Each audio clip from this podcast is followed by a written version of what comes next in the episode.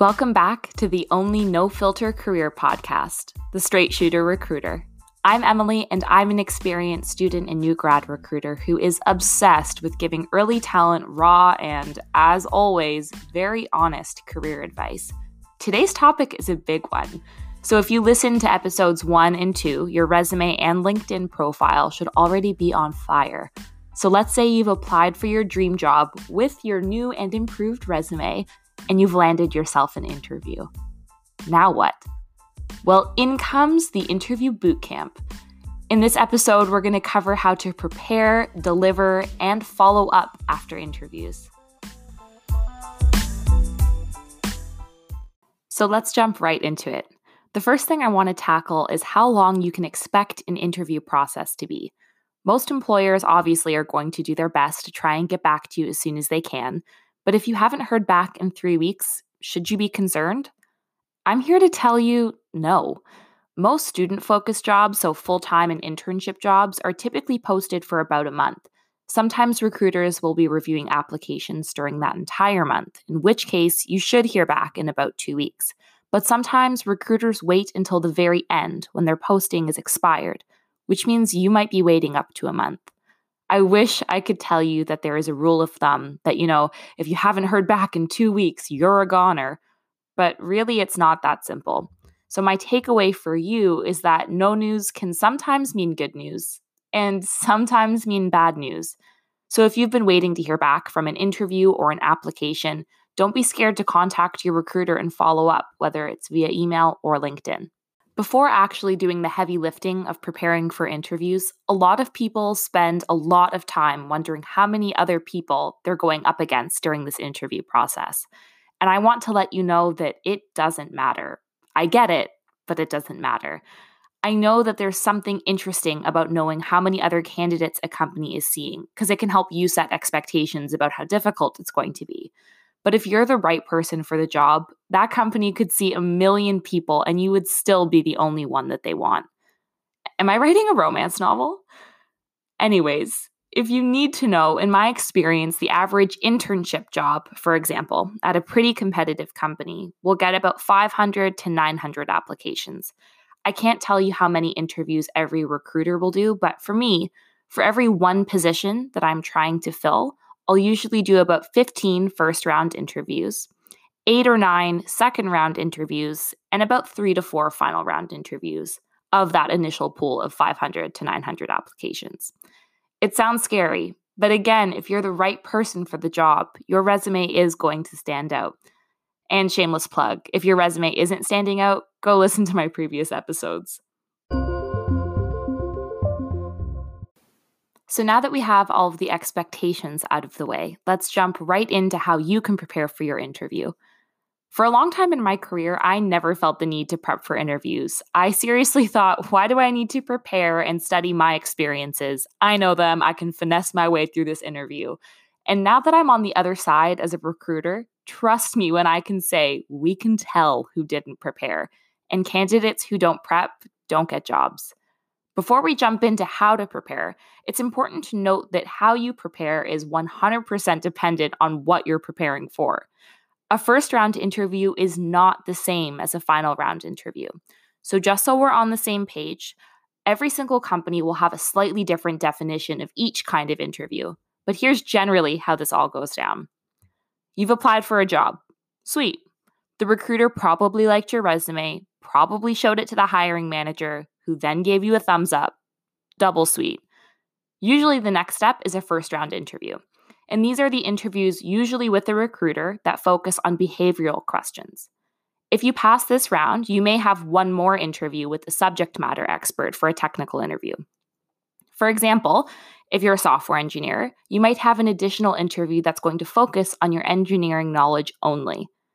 After that, if you pass, will be your final round interview. This is usually with the hiring manager and a couple of other people on the team. And this focuses on everything. It'll focus on your behavioral and your technical experience. Next, I'm going to break down exactly how to prepare for each of these, and then I'm going to tell you how to ace the interview. Okay, we're going to start with preparing for behavioral questions because so many people don't think that you need to prepare for these, but trust me, you do. The first thing you need to prep is your elevator pitch. The first question every interviewer is going to ask you is Tell me a little bit about yourself, and you better be ready to spill the beans. A good introduction is going to include your name, what you're studying or what you recently graduated from, and why you're passionate about your field, including a high level summary of your work experience. An example, let's do it. So, a bad introduction would sound a little bit like I'm Emily. I've worked in recruiting for four years. I'm ready for a new job, and I like working with people. It's not the worst, but it's not great. You're not telling me why you're a unique hire or why I need you on the team. So, a really good pitch might sound like I'm Emily. I graduated from York University with the Bachelor of Human Resources, and I started my career in campus recruiting shortly thereafter. I've been in campus recruiting for four years, as started first as a coordinator, and I'm now a senior recruiter at a large tech company in Toronto. I'm passionate about delivering exceptional candidate experiences and connecting students to their dream jobs. Boom, mic drop. There's your elevator pitch. Feel free to steal that formula, plug in what makes sense for you. It's foolproof.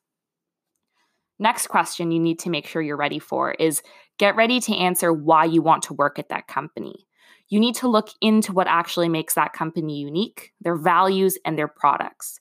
It's not good enough to say that I've heard of this company before or I have some friends who've worked there. Sounds like, you know, it's a fun place to be. Take it a step further. So, a good answer might sound like I was really interested in applying for this position because the job requirements are a great fit.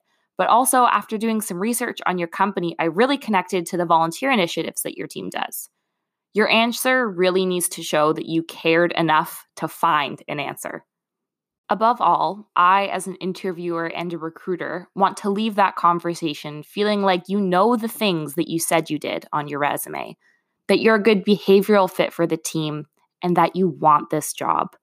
I want to see that you demonstrated your passion and your knowledge in your answers and through your preparation, and above all, through your curiosity. One of the biggest missed opportunities in interviews is when the recruiter asks at the very end if you have any questions for them, and you say no. Wrong. That is the wrong answer. This is your time to shine.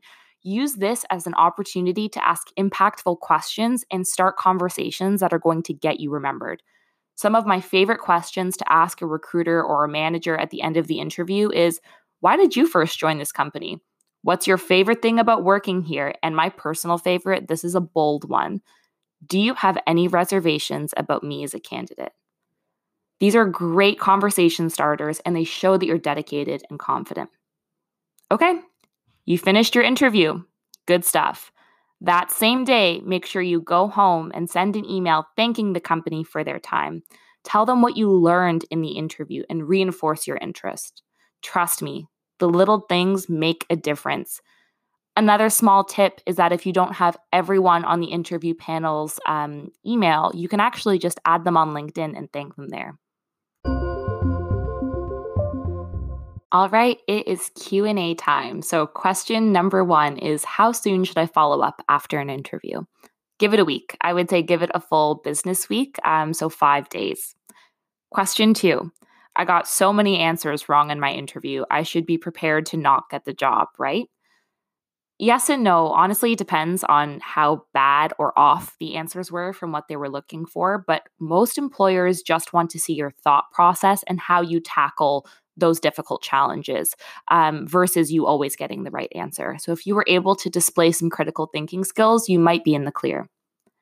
Question number three is one I actually get quite a bit, um, which I never expected. It's I'm shy. Is a company going to be open to hiring me because I'm not as chatty or outgoing? If every company was full of extroverts, AKA big, loud personalities like me, they'd tank, they'd go under. Be your shy and wonderful self. Every single person brings a unique set of experiences and thoughts into the team. And if a company can't appreciate your lovely brand of shy, you don't want to work there anyways. The last question is one I get always, every single time I connect with someone about interviews. When should I ask what the compensation is? This is kind of a tricky and touchy one. In my personal opinion, I think it's in the best taste to wait at least until the first interview is done for this information. I would say asking in a second round or final round interview is appropriate. You just don't want it to come across like all you care about is the money in the first round. It's completely appropriate, though, after that first round interview to ask what the salary range is for the job because you also don't want to waste their time or yours.